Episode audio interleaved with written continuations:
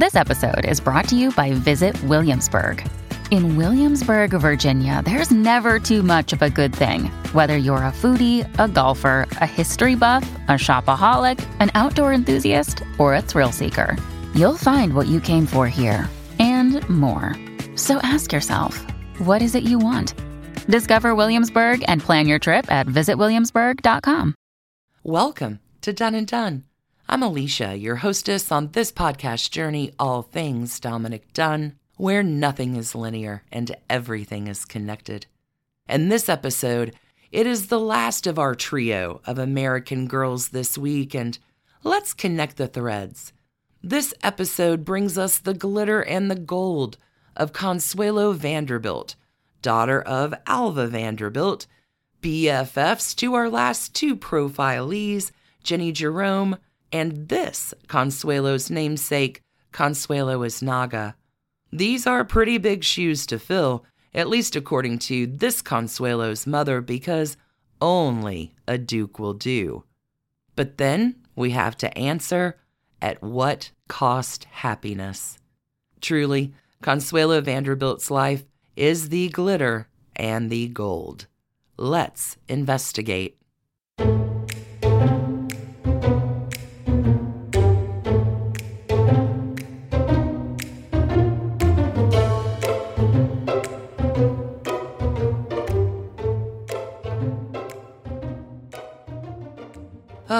My investigators, let's do a little refresher here. We have talked about the Vanderbilts in a whole series on Done and Done, but it's always a great idea to start with the money. When Cornelius Vanderbilt, remember the Commodore, dies in 1877, he had an estimated $105 million. This is over $2.6 billion today. The Commodore will leave 95% of that 105 million to his eldest son, William. In the nine years from when William inherits his father's fortune into his own death, William doubles the amount his father left him. This William Vanderbilt has four sons Cornelius Jr., William K., Frederick, and George. When William dies in 1885, he will pass his fortune on to his wife and children, with the largest amounts going to his two oldest sons, Cornelius Jr. and William K. Vanderbilt. William K. Vanderbilt is the father of the Consuelo we are talking about in this episode, Consuelo Vanderbilt. His brother, Cornelius Jr., would eventually become the grandfather of Gloria Vanderbilt. George Vanderbilt, another one of those Vanderbilt brothers, the youngest of William's sons, will go on to build Biltmore in Asheville, North Carolina. As mentioned, Consuelo Vanderbilt was the daughter of William K. Vanderbilt and Alva Smith Vanderbilt. Alva herself was born January 17, 1853, in Mobile, Alabama and Alva's family summers in Newport, Rhode Island. Alva, remember, is best friends with Consuelo Yznaga and Jenny Jerome. It all comes back around in our nothing is linear, but it really does all connect thread. Alva's sister, you remember, Jenny Smith, married Fernando Yznaga, the brother of Alva's childhood best friend, Consuelo Yznaga. Consuelo Yznaga, as we know, would later become the Duchess of Manchester. Jenny, Alva's sister, would end up divorcing Fernando Yznaga and going on to marry William George Tiffany. Oh, the spider webs, my friends. If anyone was ever born to be an American princess, it was Consuelo Vanderbilt. Her family's great wealth allowed her to be surrounded by a level of opulence that is really hard to imagine today.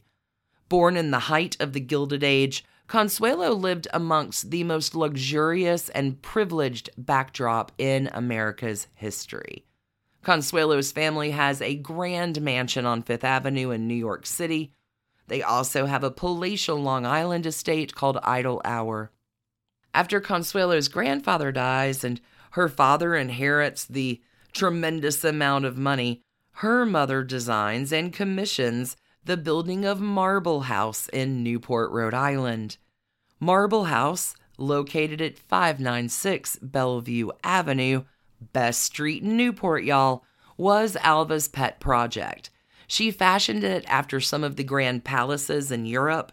And I need you to know that Marble House is not just a name. Marble House is really a marble house. The mansion was built with half a million cubic feet of marble. Marble House is approximately 140,000 square feet. All of that marble was acquired from Fall River, Massachusetts. The home has 50 rooms and requires a staff of 36. Marble House was one of the first homes to turn Newport from what would we say, a summer cottage retreat for the rich into a summer retreat of opulent palace cottages that it will become. Alva Smith Vanderbilt changes the game here. Marble House, in theory, was her husband William's birthday present to her for her 39th birthday.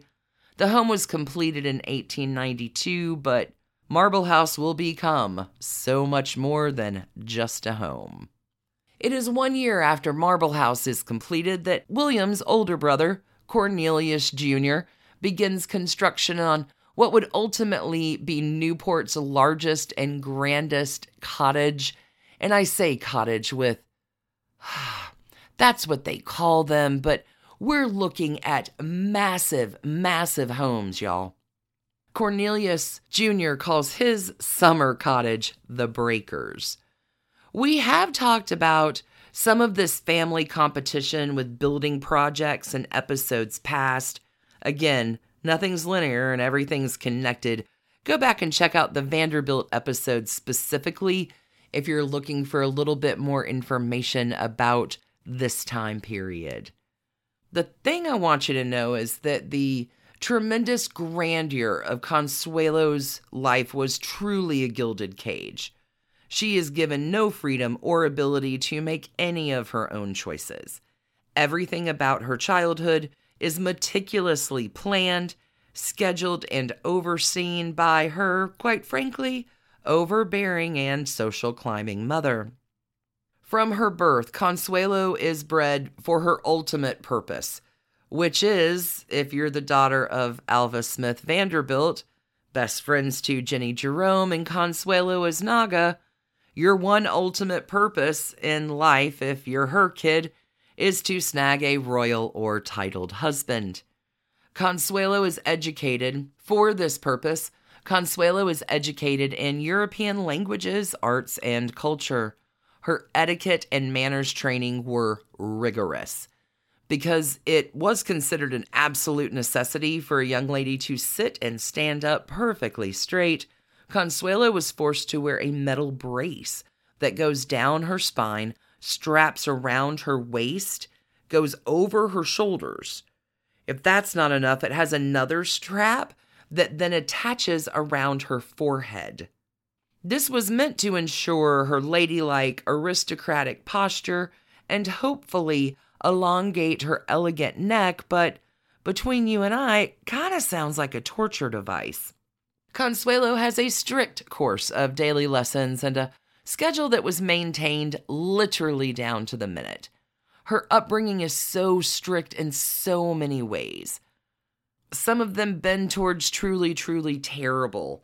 Any minor infraction will see Consuelo whipped with a riding crop and it is between her brothers being sent away to school and her overly protective cloistering that Consuelo really does live a lonely and secluded life, albeit is one lived in splendor and luxury. So, marriages have been happening over the course of time for a long time, and marriage in the Gilded Age no different. It is, though, at this time, sort of an accepted part of wealthy marriages that husbands and sometimes wives were unfaithful. This is something that people were expected to tolerate, especially if their spouse was being relatively discreet about their affairs. However, there were a few things about William and Alva's marriage that made it a little different than other wealthy marriages of the time. See, William is not discreet, and Alva Smith Vanderbilt is not a woman who tolerates any kind of crap from anyone. Alva will shock her high Gilded Age society by divorcing William in March of 1895. Alva had spent her life social climbing and trying to outdo her extraordinarily rich wife counterparts, and quite frankly, Alva had succeeded. In her divorce, Alva receives a settlement in excess of $10 million. This is about $312 million today. Also, in her settlement, she will own Marble House outright. Not a bad deal. The one trade off, though, Alva will lose the thing that she values the very, very most, which is her place in society. By divorcing her husband, Alva was essentially banished from the society that she had worked tirelessly for decades to belong to. Although divorce among the upper class was completely unacceptable, Alva really doesn't think that society would turn its back on her. She kind of believed that she was too rich and too powerful, but in this case, Alva is wrong. Women who were previously her friends would no longer acknowledge her or invite her to their parties. But, you know, we've met Alva Vanderbilt along this investigation that we're taking, and Alva is not going to accept defeat. Just like she and Consuelo Yznaga come up with that plan for the fancy ball in 1883, Alva's got another plan. She's going to plan to regain and even improve her social standing. What is this plan? It relies completely on her daughter, Consuelo, marrying titled aristocracy. Hi, I'm Chris Gethard, and I'm very excited to tell you about Beautiful Anonymous, a podcast where I talk to random people on the phone. I tweet out a phone number, thousands of people try to call. You talk to one of them, they stay anonymous. I can't hang up. That's all the rules. I never know what's going to happen. We get serious ones. I've talked with meth dealers on their way to prison. I've talked to people who survived mass shootings. Crazy funny ones. I talk to a guy with a goose laugh, somebody who dresses up as a pirate on the weekends. I never know what's going to happen. It's a great show. Subscribe today, Beautiful Anonymous. Hi, I'm Chris Gethard, and I'm very excited to tell you about Beautiful Anonymous, a podcast where I talk to random people on the phone. I tweet out a phone number, thousands of people try to call. You talk to one of them, they stay anonymous. I can't hang up. That's all the rules. I never know what's going to happen. We get serious ones. I've talked with meth dealers on their way to prison. I've talked to people who survived mass shootings. Crazy funny ones. I talked to a guy with a goose laugh, somebody who dresses up as a pirate on the weekends. I never know what's going to happen. It's a great show. Subscribe today, Beautiful Anonymous. Oh my, mothers, mothers, mothers. When Alva arranges for John Spencer Churchill, the ninth Duke of Marlborough, his name is Sonny, to visit for the sole purpose of arranging marriage between him and Consuelo. Everyone wants to meet the Duke. So even before Consuelo weds the ninth Duke of Marlborough, Alva had won back her place in society. Once Consuelo marries the Duke and becomes the Duchess of Marlborough, Alva's place in society was cemented, locked down. Alva had accomplished her life's goal and was the envy of every mother trying to marry off their daughters to European aristocracy. And here I'd like to tell you that everything was wonderfully successful and all that jazz, but I'm not going to lie to you because Consuelo does not want to marry the Duke of Marlborough. She's secretly engaged to someone else. Consuelo had fallen in love with Winthrop Rutherfurd, and Winthrop Rutherfurd had proposed to Consuelo. What's wrong with Winthrop? Not a darn thing. He is from a wealthy old money family. He is part of Ward McAllister's 400. Rutherfurd was a direct descendant of Lewis Morris, a signer of the Declaration of Independence. Winthrop is also a direct descendant of Peter Stuyvesant, the last Dutch director of New Amsterdam, later New York, and was a direct descendant of John Winthrop, the first governor of Massachusetts. You would think this level of social cachet would be enough to please Mama. But for Alva, it wasn't anywhere close enough. Alva's not going to settle for anything other than a prestigious title for her daughter and the lowest title, that she would accept was that of Duchess. Remember, Duke and Duchess, highest of the peerage. Alva forbids the marriage between Consuelo and Winthrop and forces Consuelo to travel to Europe just to separate the two young lovers. Alva was not going to allow Consuelo to throw away her chance of marrying John Spencer Churchill and becoming the Duchess of Marlborough. Alva goes to extreme measures to accomplish her goal, to make her plan work. One of these includes locking her daughter Consuelo in her room and having a footman always stand guard outside Consuelo's door, so she cannot leave. This also includes reading all of Consuelo's incoming and outgoing correspondences to ensure that Consuelo is not writing Rutherfurd or receiving letters from him. When Consuelo still protested and complained, Alva announced that she would shoot Winthrop Rutherfurd if they did manage to elope. Alva's final manipulation, and wow, this is evil, was faking a heart attack and blaming it on her daughter's disobedience.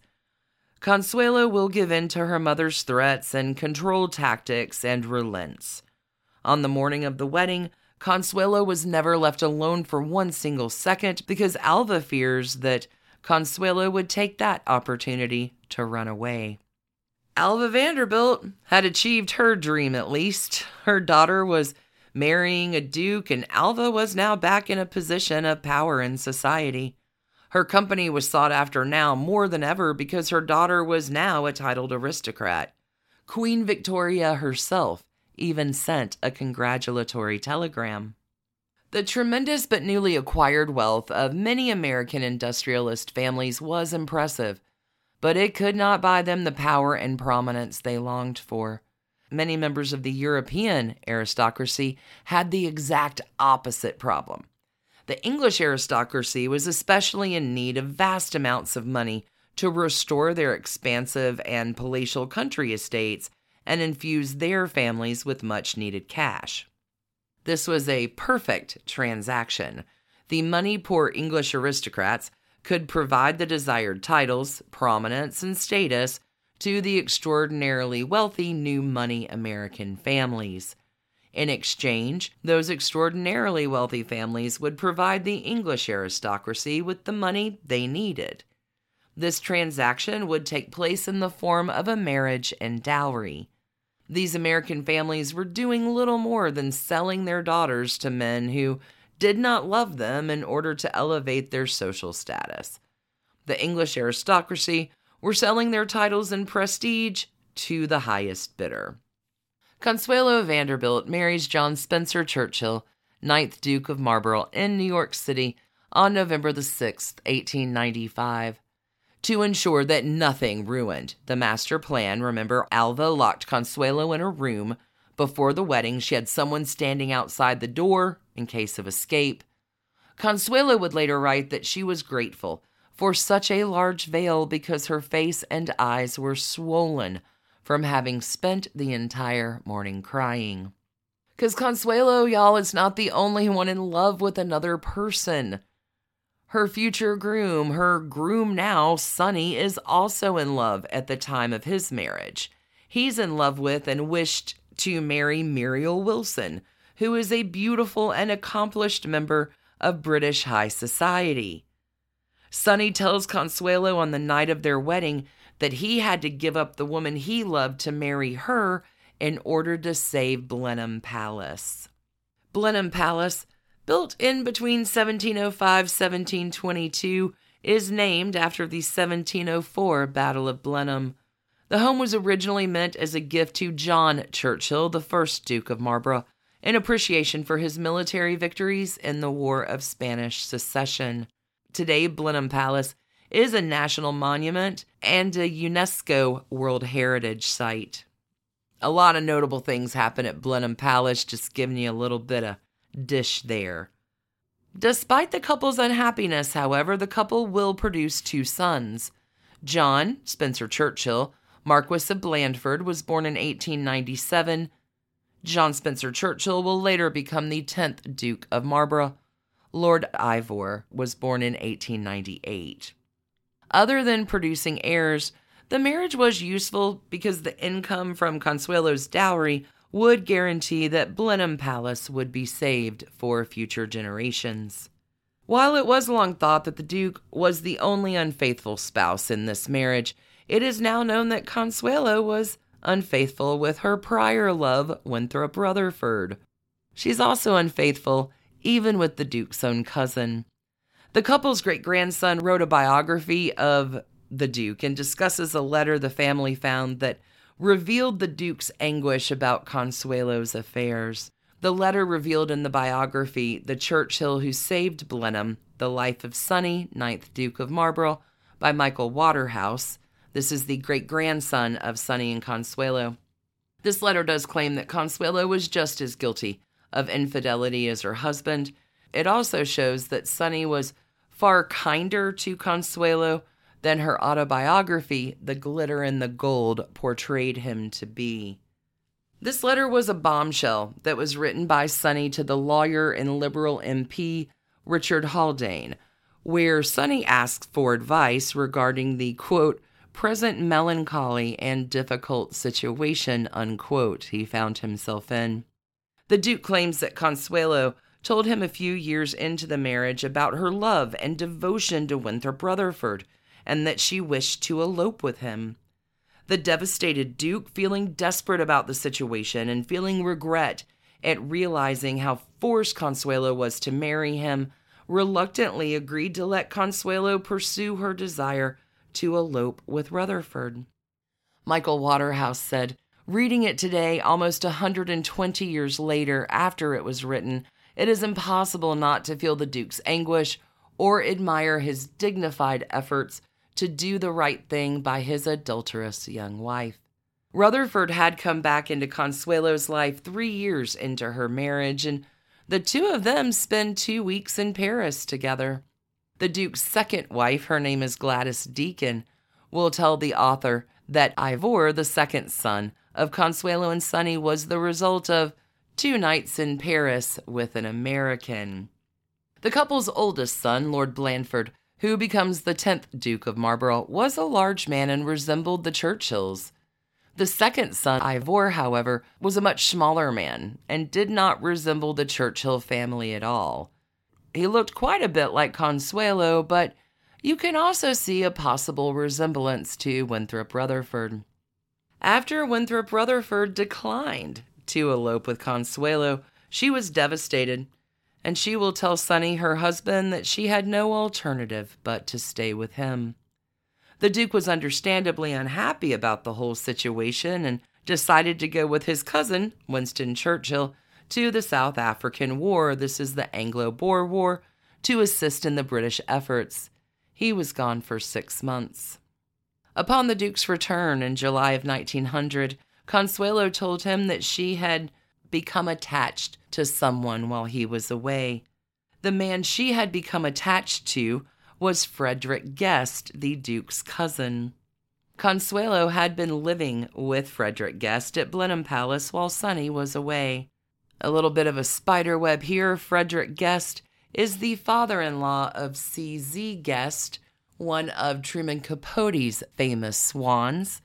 There were other infidelities on Consuelo's part, including another of the Duke's cousin, Lord Castlereagh, heir to the Marquis of Londonderry, with whom she went to Paris for several weeks without notifying the Duke. This letter certainly causes some skepticism about the truthfulness of her account of the marriage in her biography, where she presented herself as a victim of the Duke's philandering. No one, however, doubts that Consuelo was miserable and never wished at all to be married to the Duke. Other than their two sons, the marriage of Consuelo Vanderbilt and the ninth Duke of Marlborough was a disaster, a complete disaster. Neither ever loved the other, and neither were ever happy in the marriage. In 1901, Sonny will fall in love with Gladys Deacon, it is highly likely that Consuelo encourages this relationship. Again, neither spouse was happy, and if Sonny was in a loving relationship with Gladys, it would allow Consuelo more freedom and for both of them to be happier.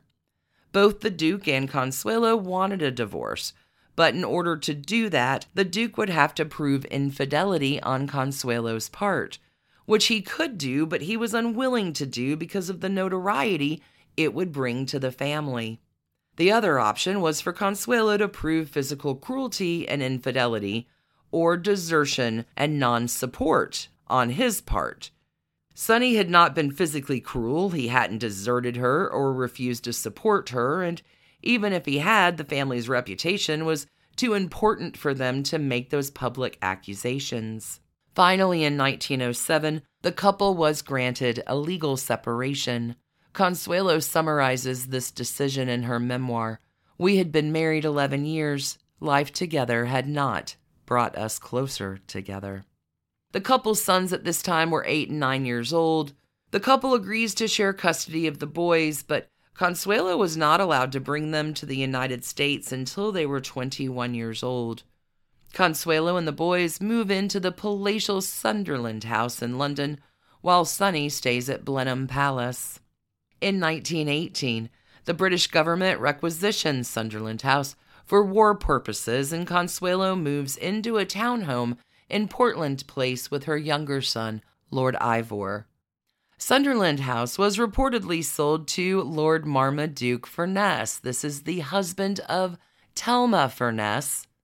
Let's go ahead and throw in a few spider webs about Thelma Furness. We've talked about her before. She is the sister of Gloria Vanderbilt. Remember, Gloria Vanderbilt is the mother of our young Gloria Vanderbilt. Thelma Furness, also a Viscountess from her marriage to Marmaduke. So, Sunderland House. Perhaps Lord Marmaduke Furness buys it. Perhaps someone else. It stopped being a private residence in the 1930s, and after being damaged by bombs in World War II, it was demolished. Consuelo will live in a few other country homes during her separation and divorce, eventually moving to Paris and living in several different stately mansions. Whether Lord Furness or someone else purchased Sunderland, it stopped being a private residence in the 1930s. The couple had little contact with each other during the years of legal separation. Sonny went on happily living with Gladys Deacon, and letters between them they unkindly referred to Consuelo as OT, which stands for Old Tart. A divorce was finally granted to Sonny and Consuelo in 1921 after seven years of legal and physical separation. After the divorce was granted, the Duke wrote, Thank heavens it is all over. The last blow that woman could strike over a period of some 20 years has now fallen.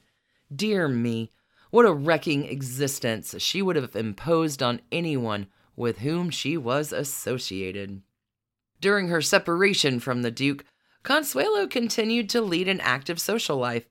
She kept good relationships with many of the Churchill relatives and continued an extremely close relationship with her favorite Churchill cousin, Winston. The two would see each other often throughout the remainder of their lives. Consuelo was also heavily involved in several charitable efforts. Throughout her entire adult life, she was interested and involved in the charities and organizations that work to help the conditions for women and children living in difficult financial, working, or living situations. During World War I, Consuelo was instrumental in the American Women's War Relief Fund. During and between both world wars, Consuelo worked tirelessly to build and improve hospitals for low to middle class patients. During her marriage and after, Consuelo ran homes for wives of prisoners who would otherwise be homeless during their spouse's incarceration. She worked with charities for unwed and impoverished mothers as well. She and Winnaretta Singer Polignac worked together to build Foch Hospital, a nonprofit hospital and nursing school in a suburb of Paris. Foch Hospital is still ranked one of the top hospitals in France. Consuelo also helped with her mother's extensive efforts for women's suffrage. I know, Alva gets really involved in the women's suffrage movement. In addition to helping her mama out, Consuelo will also work to improve the working wage for women in factories. Throughout her life, she's actively involved in the Red Cross. One interesting project Consuelo works with the Red Cross on was finding job placements for the near 400,000 servants that became unemployed when the mansions were shut down or given over to the government to become hospitals or offices during the world wars. Oh, but I love this part of the story. Love does come back around for our Consuelo, but it doesn't come easy. Louise Jacques Balsan was from a strongly Catholic family, and now because Consuelo is a divorced woman, she and Balsan could marry legally but not marry in the Catholic Church. The Catholic Church will not acknowledge a legal marriage because of her divorced status. This was not an obstacle to their personal happiness, but it did cause some family tension for Balsan because his family would not acknowledge his marriage or receive Consuelo until their marriage was formally acknowledged and blessed by the Catholic Church. Consuelo and Balsan's marriage could not be acknowledged by the Catholic Church without an annulment from the Vatican from her first marriage. Ironically, it was the Duke that actually had requested the marriage be annulled because he wished to convert to Roman Catholicism. But it also allowed Consuelo's marriage to be acknowledged by the Balsan family. By the time that Consuelo wanted to annul her first marriage, her mother had mellowed quite a great deal and was living a much happier life herself with her second husband, and in a show of remorse or motherly love or maybe just an attempt for redemption, Alva Vanderbilt decides to help her daughter Consuelo obtain an annulment. One of the only valid reasons to qualify for an annulment is that one of the parties were forced to get married against their will, which would render them unable to make a sincere commitment to a lifelong marriage. Obviously, Consuelo Vanderbilt falls into this category, having been forced to marry the Duke of Marlborough by her mother. Alva recognizes this and full on takes responsibility, admits it in the annulment proceedings, acknowledging her coercion and control over her daughter at the time of her marriage. Consuelo and Jacques Balsan were wed on July the 4th, 1921, shortly after Consuelo acquires a legal divorce from the Duke of Marlborough. Her first marriage was annulled in 1926, which will allow Jacques Balsan and Consuelo to marry again in a Catholic ceremony. Jacques Balsan was a French lieutenant colonel in the cavalry and an aviation balloon enthusiast who had once worked for the Wright brothers. He was also a textile manufacturing heir, which was the source of his wealth. The Balsans lived in France, dividing their time between Paris and their country home on the Riviera. Later, they would purchase and renovate a chateau in Normandy. Consuelo would build a hospital on that property to care for sick children and young tuberculosis patients. By all accounts, Consuelo's marriage to Balsan and life in France was blissfully happy. The couple became aware of a Nazi plot to kidnap them, as they would be considered valuable prisoners. The couple barely escaped France, fleeing to Spain and Portugal before returning to the United States. Back in the United States, the couple lived in what Consuelo called quiet splendor, quote unquote. In 1953, she will publish her autobiography, The Glitter and the Gold, where she described her life in first marriage as the glitter and her life with Balsan as the gold. The couple had a home in Manhattan, a mansion in Oyster Bay, Long Island. They also bought a villa they named Casa Alva in 1956 to use as their winter headquarters in Palm Beach, Florida. Sadly, Jacques Balsan would die before they could spend their first winter there. In 1956, Consuelo doesn't just lose her husband Jacques, but also her son Ivor. Ivor was buried in the churchyard at St. Martin's Church, Oxfordshire, England. Jacques Balsan was buried in France. After burying her husband and young son, Consuelo returned to the United States. She will purchase an estate in Southampton and now, as an 80 year old widow, immediately throws herself into renovating and decorating the home, as well as improving the grounds and gardens. Consuelo will live out the rest of her days in her Southampton estate. She enjoys her family and friends and develops an especially close bond with her granddaughter, Sarah Consuelo Churchill. Consuelo Vanderbilt Spencer Churchill Balsan died on December the 6th, 1964, at the age of 87 in Southampton, New York. She chose to be buried next to her son Ivor at St. Martin's Churchyard in England, near Blenheim Palace.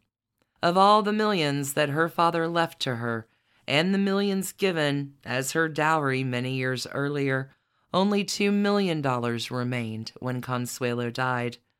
The bulk of her estate was split between her grandchildren. In 2019, Consuelo's final home, that estate in Southampton, was listed for sale with the asking price of $28 million. Oh, Consuelo, the glitter and the gold.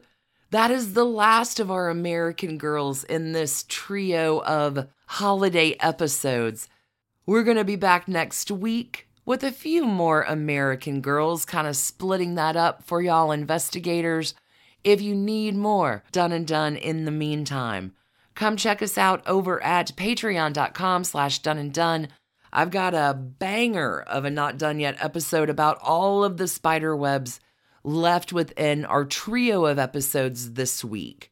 It's gonna get dishy, it's gonna get juicy. Thank you, thank you, thank you, one and all, for tuning in and listening today. I can't tell you how grateful I am for each and every one of you. Until we meet again, friends, I hope you have a merry and bright.